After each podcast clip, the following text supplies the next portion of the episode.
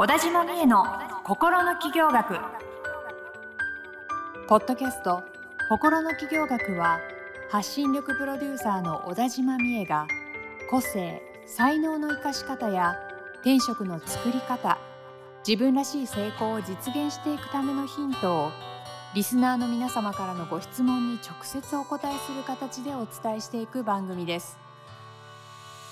はい、今週も始まりました。小田島美恵の心の企業学、ナビゲーターのトーマス J. トーマスです。今週も美恵さんどうぞよろしくお願いいたします。小田島美恵です。よろしくお願いします。はい、よろしくお願いします。今日でなんと40回ですよ。地味に、ちょ、着実に。着実に重ねちょっとてきてますね。ずつ重ねてきてますね。いやでもね、このい1回1いこと回の積み重ねが40になり、しまいには100になりなり、1000になり、1万にないりと、やー、ほんとこうそうです増えていくわけでねす。から。もう小さなことから コツコいや、ツと。コツコツと、コツコツってそれ大事。しかないですね。ね。はい。おかげさまで。おかげさまでやってまいりましたさまでやってまね。いっております。どうですか？振り返ってみると、40回。振り返ってみると、多分成長してると思うんですけど、はい まだまだ試行錯誤。まだまだ試行錯誤。ね、常に試行錯誤はつきものですよね、常に試行錯誤。ね。はい。なんかリスナーの方のお役に立つ情報を発信したいとか、いろいろな思いがね、ありますから。だし、その時の自分のこう、なんか方向性とかはいはいはい気持ちもあるでし、こっちも変わっていきますからね。そうなんですよそう、そうね。いうのして試行錯誤しながらはい40回を迎えて、聞き返すこととかありますご自身で？あの、聞きますよ。あの、チェックの時は絶対聞きますし、はいはい。後で聞き返すことは、あ、あんまりないかあんまり、な。あんまりないかちょっと久しぶりに1回目とか聞くと恥ずかしいですよねな。。それは1回目聞けないですね。10回目ぐらいからじゃないとぐらいから。聞くとしても聞けないです、ね。何番から聞いても自由ですので、はい。ぜひですね、まあ、40回分全部聞いてほしいですけれども、はい。まあそうじゃなくても、ここ最近10回分とかね、ちょっと聞いてみていただけたら嬉しいですね。で、も、本当に聞いてくれる人ってたまにいて、はいこの間もある場所で会った人に、はいまあ、共通の友人がいたんですけど、うんうんうんあの、割とそういう時、共通の友人がいるとかそういう場だと、あ、メルマガ読んでますとか、たまにね、言ってくださる方がいるんでよ。ですすね。でその時は、ポッドキャスト聞いてますって、初めて一言目がそれを言っていただけて、あ、ありがとうございます、はい。って思いました。あ言いました。あ 言いました。はい。思っただけじゃなくてね。ちゃんはい、と口に出しました。いや、でも嬉しいですね。そんなこともあるんだなと思って。ポッドキャストってね、なんかこう、本当ながら聞きでいいので、移動中とか、はいなんか家事ししながらとか、いろんなタイミングで多分聞けると思うんでね、いろんな方にぜひ触れていただきたいですけどね。はい、広めていきたい。広めていきたいですね。ねでもこの番組だけじゃなくても、そうそう本当に星の数ほどいい番組たくさんあるんで。ありますよね。で、はいぜひ本当こう、ラジオ聞くのと同じ感そうじで、そうで、めちゃくちゃ濃い話されてる方もたくさんいらっしゃいますそう。し、ね。ねそうなんですよ。気軽にいい媒体だと思います。ですよね。はいなので、ぜひぜひ、あの、周りの方にも、ポッドキャストいいんだよって、ちょっとす広めていただいて、ポッドキャストのユーザーが増えれば、この番組のリスナーも増えるかもしれない。ポッドキャストの宣伝みたいな。そうそうそうあ確かにその方もね、最初からポッドキャストって出てこなくて、言葉が。あはいはいはいはい。えっと、なんだっけ？えっと、 Voicy じゃなくて、な、なんだっけ？みたいな。なんですかね、ポッドキャストのこの知名度の低さというか、なん未だか、になんかポッドキャスト配信してるんですって言っても、クエスチョンマークの人いますからね。私も、ポッドキャストって言葉出てこない時あります。そっか。はいなんかラジオ感覚でね、もっとはい手軽に聞いていただきたいですよね。はい。ぜひあの、リスナーの皆様一緒に布教活動をですね、進めていきましょうということで、今日の相談に移らせていただこうかなとお思います。願いします。はい。今日の相談はこちらです。はい。こんにちは。こんにちは。私は伝え方が下手で、えわかりにくいと言われてしまいます。文章でも話すときでも結論がうまく言えなくて困っています。何かアドバイスをお願いします。ということです。なるほど。これはなんか大体の人の悩み、はいいや、僕もそうでしたよ。ですよね私もそう結論にたどり着かない話ば私も。そうなんですよ。ずで、私も、だらだら話して、で、うん結論なんだみたいな風になる タイプなので、はいはい。めちゃめちゃわかるんですよ、これ。うん。うんうんで、そんな私が編み出したというほどじゃないんですけど、ねそれは聞きたい。編み出してはいないかな。まあ、思ってる、思ったのは、うん。つまりその頭の中のはい考える時の順番と、うん。人に伝える時の順番をはいはい。逆にすればいいんだって思ったんですよね。ん？どういうことあですか？の、逆にする？頭の中で考えるときって、はいあれがこうで、これがこうで、あ、そういえばそれもそうだったから、えっ、と、じゃあ、こういうことだな。はあはあはあ結論って最後に来るじゃなはいいですか。はいはいはい。でも話すときはそこをひっくり返して、結論。から、つまりこうなん、まだ結論から言い,、うんうんうん言いなさいみたいなこと普通に言われると思うんですけど、あはいはいはいはいでそれができないかったので、はい。つまりこう逆なんだってことを意識するように。話す瞬間に、そうです、そうです。逆なんだ。はい。あっていう練習をちょっとし、未だにちょっとしてる感じであ。あすね。なるほど。はい。へえ。だから、こ自分が言いたいことっていうのをまず最初に頭に思い浮かべるみたいな自分が言いたいことじゃなくて、聞かれたことの答え。聞かれたことの答え。相手が知りたこれをいこと。伝えたい。じゃない、相手が知りたいこと相手。が知りたいこと。あ、じゃあこれ、これが答えだと。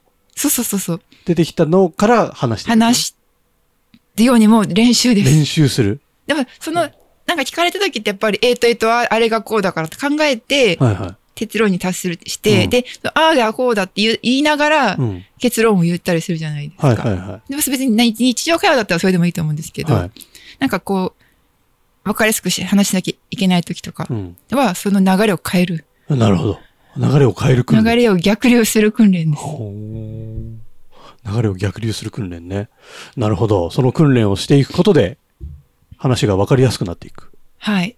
とっさに聞かれると、できないんですけど、はいはいでもれ練習なので、なるほど。練習しないで突然来ると、なんか話してるうちに何聞かれたか忘れちゃうとかありますよね。そうですよね。ありますよねあ。あれ質問なんだっけみたいな。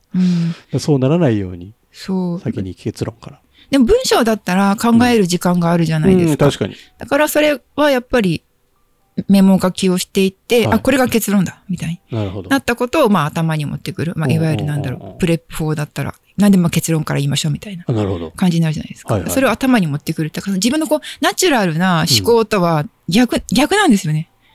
伝わりやすい伝え方ってなるほど。っていうのを意識するといいのかなげ。僕なんかねあれですね、割と、こう、よく話すこととかはもう出来上がってますね、自分の中にすでに。なんか聞かれたこと、自己紹介的なことだったり？自己紹介だったり、うん。あと、なんかネタみたいになるじゃないですか。はい。なんでトーマス・ジェイ・トーマスって言うんですあかみたいな。鉄板の お約束の。そういうのはもう、あの、自分の中で流れが決まってて、うんうんこう、オチまでついてる状態のものをいくつかこう、ストックしてあるから、割と対応できちゃう。そうですよね。なんかもう、これは何度も言って、ブラッシュアップしてう、んうちにこう、だんだん完成形になってきて、うんうんうん、そうっていうものがあると、他のものもじゃあそれになぞらえて言ってみたりとか、あーでもそう一個ひな形があると確かにっていうのはそうかもしれないですねあるかもしれないですよね。でもその、あれだと思うんですよね。なんか結論が、え、結論がうまく言えないはいっ。ていうのは、多分自分の中でも結論が分かってないことを言おうとしてると思うんですよ。ほうほうほうほ分かってたら、これですってポンって。言えばいいので、なんでその伝え方が下手の前に、まず自分の中で結論、うん。まあ相手のね、例えば質問に答えるだったら相手が知りたいことはなんだ、うん。それの答えは自分としてはこれだっていうのを明確にしておく必要があると思うなので。やっぱそれはなんか、なんか思考力の練習というか、うん。こう、自分が何を言え、言いたいのかだったり、場合によっては何を言うことを求められているのか、はいはいはい。みたいなのを、やっぱこう、なんだろう、書いたりうん。して、それを瞬時に見つける練習みたいなああ、なるほどね。のが必要なのかなと思いますけどね。なるほど。あとはなんか、その場だけでの、なんていうんですか、本当はもうちょっと考えたいけど、まあ今はこの結論でいいかみたいな、うん。なんかちょっと諦めを持っていくのもありかもしれないですね。確かに、でもなんか、もしかしたら、とても深いことを言わなきゃいけないと思ってると、わわわってパニックになってしまうので、軽く答えるとうんうんうんうん。いうのもし割り切りも必要ですよね。割り切り必要ですよね。その、あ、だで、その多分、割り切れない背景には、うん頭よく思われたいとか。できる人と思われたいとか、うんうんみたいな気持ちが、まあ人間誰しもあると思うんですけど、うんまあその気持ちは、まああっていいんだけど、あるんだねと思いつつ、はい。でもまあ、この今の、できる答えをすはいるとはいうことですよね。まあそうですよね。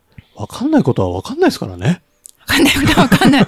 そう。わからない突ことはわれてもみたいなのありますからね。わからないことはわからない。はいまあ場合によってはね、調べておきます。で正直に言えばいいっていうね。か、もう超もったいぶって、その結論はじゃあ来週のこの時間に めちゃめちゃもったいぶっそれはいいね、つってね。ちょっと、ちゃんと答えたいから来週でいいかな、みたいな。い引き伸ばすっていう手もありますけどね。なるほど。や、でもとっさにやっぱり聞かれると、はい。結論がすぐ出てこないんですよ、私も。本当に下手な方いやー、なので出て。こない時ありますって。この間もちょっと、割としょうもない話なんですけど、うん。まあ、ある、まあ、応援してるアーティストのライブに行ったんですよ。でそれ対いいバン形式だったので、はい他のアーティストさんのファンの方もいらして、はい。で、隣の席がね、その方たちだったんですよ。うんうんうんで、私の応援してるアーティストさんの始まる前に、はいその隣のね、方たちうがん持ってるサインライト、ほうペンラペンライトはいはい。をね、その、あの、その彼らは、の色って何色なんですか？うんって聞いてくれたんです。だからその応援するために私たちもサインライトの色を合わせますよっていう優しさはいはいはいはで言ってくれて、あ、嬉しいと思ったんだけい。ど、はいその時に赤ですって言えばよかった。言えればいいんですけど、そこは言えないんですよ、やっぱり。えっと、あの、えメンバーカラーがそれぞれあって、黄色、青、緑ってあるので、まあ割とみんな自由なんですけど、あ、でも全体としては赤かな、みたいな言い方になっちゃうわけなんです なるよ。ほど。気持ちが入りすぎちゃってね。それこそ逆に、あ、赤でお願いしますと。はいはい。でも、メンバーカラーがそれぞれあるので、みんな多分バラバラだと思いますけど、うんみたいな言い方をした方が絶対分かりやすいじゃないですか。まあまあまあまあ。いや、けどなんかその、みえさんの、あ、みんなのことが好きなんだなっていう気持ちはきっと伝わるから な、るほどね。その回答はその回答でもきっとありなんですよ。あそっかそっかそっか。そう。そんな考えなくていいんじゃないですか？そうね。じゃあうんきっとこの質問の方も、結論が自分の中であれば、うん。順番はたどうであれ言えるから、はいはいはいまず結論を自分の中で持つっていうことが大事ですね。とりあえずこれが結論なんだってのを自分の中に。だから常にそういうのもストックしとけばいいと思いますし、そうですね。それやっぱりものを考える練習というか、言語化する日々の習慣ですよね。うんうんそれこそやっぱりね、どっちが好きなん、自分はどっちが好きなんだとか、うんうんうん今日は何を食べたいんだはいはいはい。なんでこれがいいんだとかっていうのを、はいやっぱりこう、深掘りというかね、どんどんどんどん自分ではっきりさせていくうんうんうんのってすごい大事だと思うので、そうすよねそことつながってるんじゃないかなって思います。ね。まあ、日頃の訓練というか、まあちょっと、そういう意識でね、うん過ごしていくだけでちょっと変わってくるんじゃないかなって気もしますね。はい。そんなところですかね、今回の回答は。はい。はい。ありがとうございます伝える前に自分の中で結論を持つとうんいうのが大事かなと思いまおした素。晴らしい。はい結論を持って生きていきましょう。というわけで、えーどうでしょうか、えーこれ、今日の回答に対するご意見だったりとか、ご感想だったりとか、えー今日の回答からこう、導き出された自分の悩みだったりとか、なんかいろいろ多分、皆さんの中で渦巻いてるものがあると思いそうです。余白の多い番組なんで。余白の多い番組ですよね。そうなんですよ。その、この余白部分を埋めるために皆さんのお悩みをぜひ、えー、みえさんの LINE 公式アカウントにお寄せください。お願いしはい、ます。概要欄に登録用のリンクがありますので、そこにまずですね、まず友達登録していただいて、はい。もう今の気持ち全部ぶちまけてもいいですし、あ、いいですねちょ。っと寝かせてからい数日後に送ってくれてもいいですし、はいと。にかくみんなあの LINE 公式アカウントからですね、何かご意見お待ちしております。お願いし届いたら。めっちゃ嬉しいです。というわけで番組の最後のサブカル紹介のコーナーです。今日は何をご紹介いただきますか？はい。今日漫画。漫画。えーで、安野もよこさんのおちびさんですおちびね。さん。おちびさんっていう、安野もよこさんってご存知ですか？お名前聞いたことある気がします。誰でしたっけ？結構前に、ハッピーマニアとかで、はい割と一世を風靡しはたいちょっとごめんなさい。女性向けのね。漫画家さんなんですけど。はい。あ、安野もよこさんねん。で、まあなんでこの安タイミングでおちびさんを紹介するかというと。えー10月から NHK でアニメが、アニメ化されることになったからというのもありますね。で、この、安野もよこさんって、すごい本当にそう、めちゃくちゃ売れ、大ヒット作を飛ばした方で、うん。でもですね、ちょっとそれによって、うん。ちょっと注目が集まりすぎてしまって、ほうほう。割とこう、一度メンタル的に疲れてしまった時期があるんですよね。はい。その時期の終わり頃から、このおちびさんという作品を確か書き始めたと、私は認識しているんですけれども、うん、で、まあそのおちびさん自身は割とこう、これまでと絵柄とか全然違う、うん。なんかこう、癒し系というか、うん。まあファンタジー、可愛らしい、あのね、あのー日本のこう自然な和和の超うん雰囲気も入ってたりとかする、うん。あの物語なんですけれども、うん。で、これ自自体がですね、うん。あの、10巻ぐらいまであると思うんですけど、うん。だんだんその安野萌子さん自身がその疲れた状態からうん。癒されていく過程が図らずもこう作品に出ているんおーそういう感じなんですかその一一巻とか初めの頃は、うん。ほのぼの系の世界観にしてるんだけど、うん。結構 病んでるというか、うあの、なんかこう、なんだろう暗い妄想が入ってたりとかするんですけど、だんだんそれが本当にほのぼのになっていくっていうへところも、なんかこう、安野萌子さんをね、ずっとこう、同世代で応援してきたというか、すごくファンだった私としてーは、感慨深いものがあるわけなんですね。なんかすごく、なんか、ほっこり可愛らしいキャラクターのほっこり可愛らしいキャラクターのおちびさん。おちびさん、NHK。NHK のアニメーションって結構名作ありますよあね。りますよね。割と好きなんですよ。僕はい。多分ね、5分番組ぐらいな感じで、確か10すごい月からやるって見た気がしまあ、す。そうなんだ。ちょはいっと見てみたいな。5分ぐらいならね、見やすいですもんね。うん。ぜひおちびさん。まあ漫画、もともとは漫画ですかね。はい。漫画もね、全部カラーで、すごく綺麗な色使いでなんで、よかったら。ネットとかでちょっと結構見れたりするのあで、ですねはい。よかったら見てみてくださ。ないるほど。あ、働きマンとか書いてる方？そうなんですよ。そう。働きマン、知ってる？働きマンもう、ん。